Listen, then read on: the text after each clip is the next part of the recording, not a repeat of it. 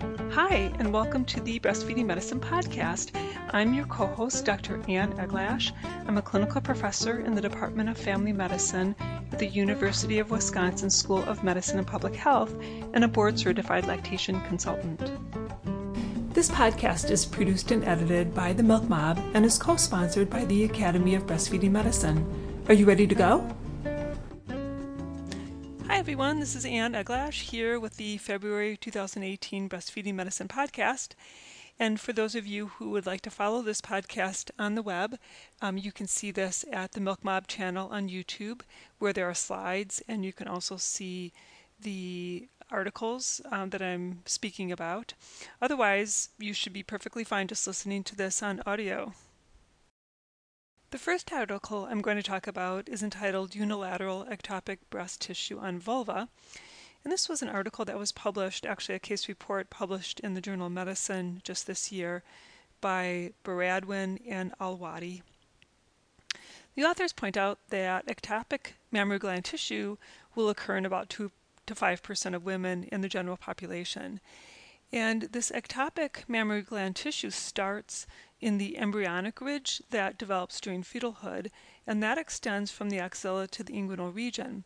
And as soon as that develops in the fetus, it will then re- recede or disappear, although for some people they continue to have ectopic mammary tissue somewhere in that upper ridge, which would be in the upper chest down to maybe the, the upper abdomen. This was a case of a 27 year old woman who had a vulvar mass during her pregnancy, and it gradually grew during pregnancy, so she eventually had it removed, and they found on biopsy that it was actually uh, it was ectopic mammary gland tissue. So the bottom line for this report, which is very short, is just to think about ectopic mammary tissue in a growing mass in a woman who's pregnant, particularly if it seems to be along what would be called the milk line or the embryonic ridge. The next article is entitled Daytime versus Nighttime Caesarean Birth and Delay in Lactation.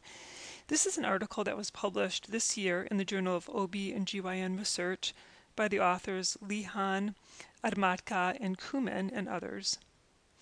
And so the question in this article is whether interruption of the circadian rhythm plays a role in delay in lactation. And they define a delay in lactation as the milk coming in after, seven, after 72 hours. They state that the rate of delay of lactation ranges, according to various studies, anywhere from 17 to 44 percent. And from those of you, for those of you who are listening, you know that there are various factors that we associate with delay in lactation, such as preeclampsia, being a first-time mother, morbid obesity, type 2 diabetes or gestational diabetes, etc. We also know that delay of lactation is higher in women who undergo cesarean birth. In addition, we know that a delay in breastfeeding after the first hour is associated with a delay in lactation. So the question is Is the delay in lactation associated with cesarean birth related to delay in that first feeding? This study was done in Turkey among 288 mothers who underwent a cesarean birth. All of the mothers initiated breastfeeding all of them were over 18, and none of the mothers had any significant illnesses or complications that would typically be associated with a delay in lactation. All the newborns roomed in, and they all began breastfeeding within one hour postpartum, or at least they were um, offered to breastfeed at that point. They all received breastfeeding support postpartum, and they were allocated between daytime and nighttime feedings as the first feeding. And interestingly, in this population, some mothers will undergo an elective cesarean in the middle of the night. They collected demographic data to compare the two groups for things like age, body mass index, gestational week, gravida and parity, breastfeeding history, and the type of anesthesia that was used, um, either local or uh, general, um, epidural versus general. The authors found that there was no difference in demographic, demographic data between the daytime and nighttime cesarean groups. So, in general, about 75% of these women were multiparous and about 25% were primips. And they describe the onset of stage 2 lactogenesis as the first time that the mothers felt that their milk was dripping, or they heard swallows, or they felt a tingling sensation. What they found is that there was no difference in the timing as to when these women in- initiated breastfeeding. And so at least half the women initiated breastfeeding within the first hour. But overall, the timing didn't differ between whether the baby was um, uh, born in the middle of the night or born during the day. However, they did notice a difference in stage 2 lactogenesis time.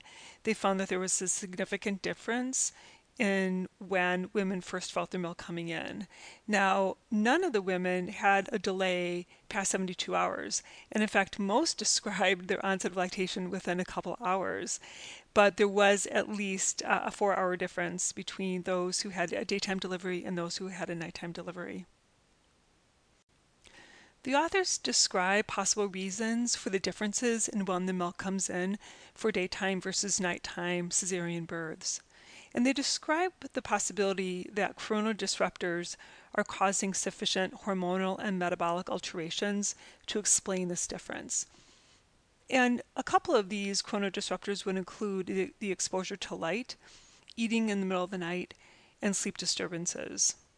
They didn't actually measure any hormones to support this hypothesis, but they they generally recommend that women who are undergoing an elective cesarean that they consider having that done during the day and not in the middle of the night.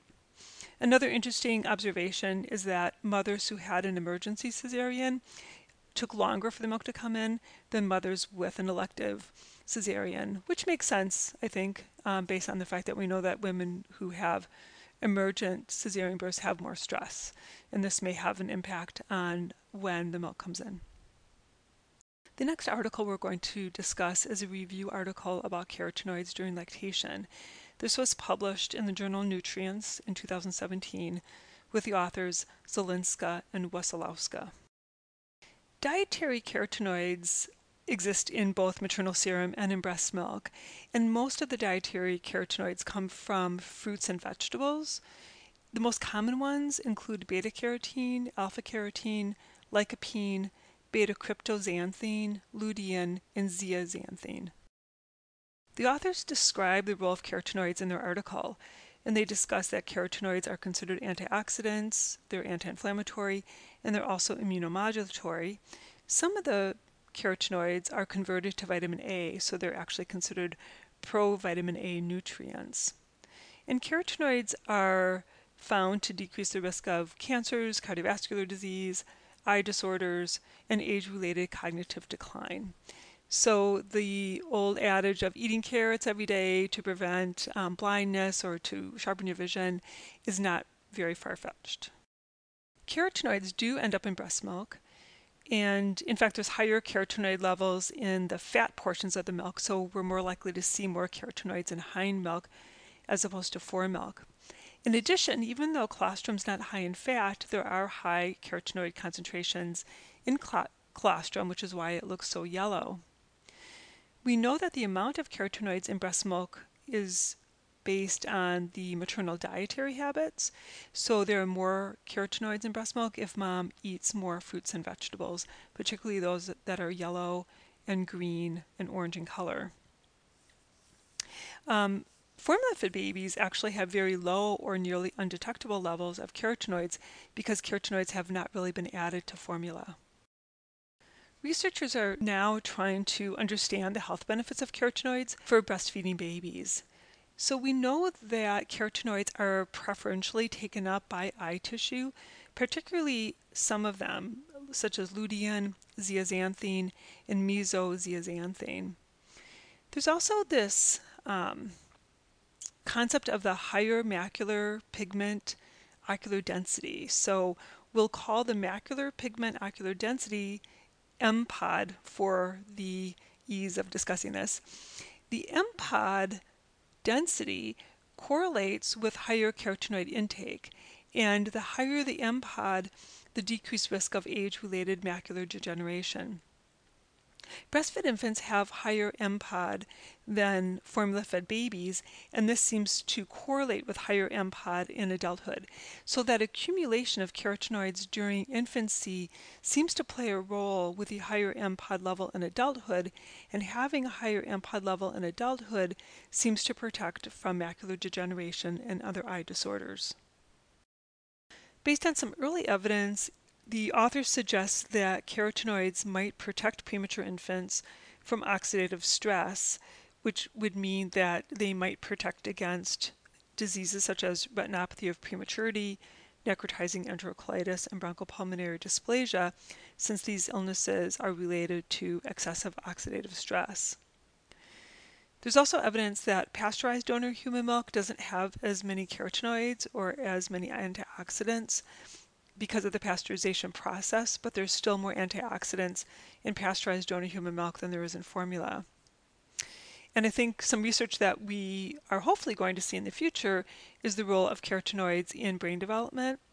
Um, it seems that carotenoids do play an important role in nervous tissue development, but we don't have the data yet to to be certain and to show that carotenoids play a role in the higher IQs that we see in breastfed children versus um, children who are not breastfed. The last article I want to briefly talk about today in this podcast is about inflammatory bowel disease and breastfeeding. And this information is coming from an article that's entitled Inflammatory Bowel Diseases Review of Known Environmental Protective and Risk Factors Involved. And this was published in a journal called the Inflammatory Bowel Disease Journal in September of 2017 with the authors van der Sloot and Amini. The authors first describe some demographics regarding inflammatory bowel disease, and they state that, first of all, we're talking about ulcerative colitis and Crohn's disease as major inflammatory bowel disease pathologies. And the highest rates tend to be in industrialized countries. And there's kind of a complex etiology associated with the development of these diseases. First of all, genetics probably is the major determinant. So you take someone who is quite at risk genetically because it runs in their family, the other factors increase or decrease the risk. So other factors would be the microbiome, and then environmental influences. And they use the term exposome as a term that is the collective environmental um, exposure that an individual has. So the a childhood exposome or number of exposures is more likely to alter the immunological development of that child, which would play a role in the development of inflammatory bowel disease, whereas an adult who already has one's immune system already existing the exposome is going to modify the existing immune system as opposed to altering the immune system development, like what happens with a child. The most important childhood exposures that influence the development of inflammatory bowel disease are breastfeeding, which protects from, from inflammatory bowel, use of antibiotics, which increases the risk, and the use of antibiotics is particularly uh, more, more highly associated with inflammatory bowel disease if the exposure is under a year of age.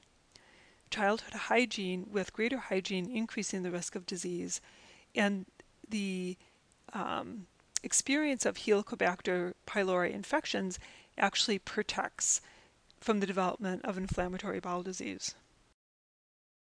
There was a meta analysis back in 2004 that demonstrated how breastfeeding protects from inflammatory bowel disease. And this was a meta analysis that was of 17 studies. And they found in general that there's a 1.8 times decreased risk of, uh, for ulcerative colitis by breastfeeding and a 2.2 times decreased risk for Crohn's disease. Although many of these studies were unlike the others, so it was a rather heterogeneous group of studies, and there wasn't really a recommendation in the meta analysis regarding the duration of time that's important for this influence to occur. But the authors in this paper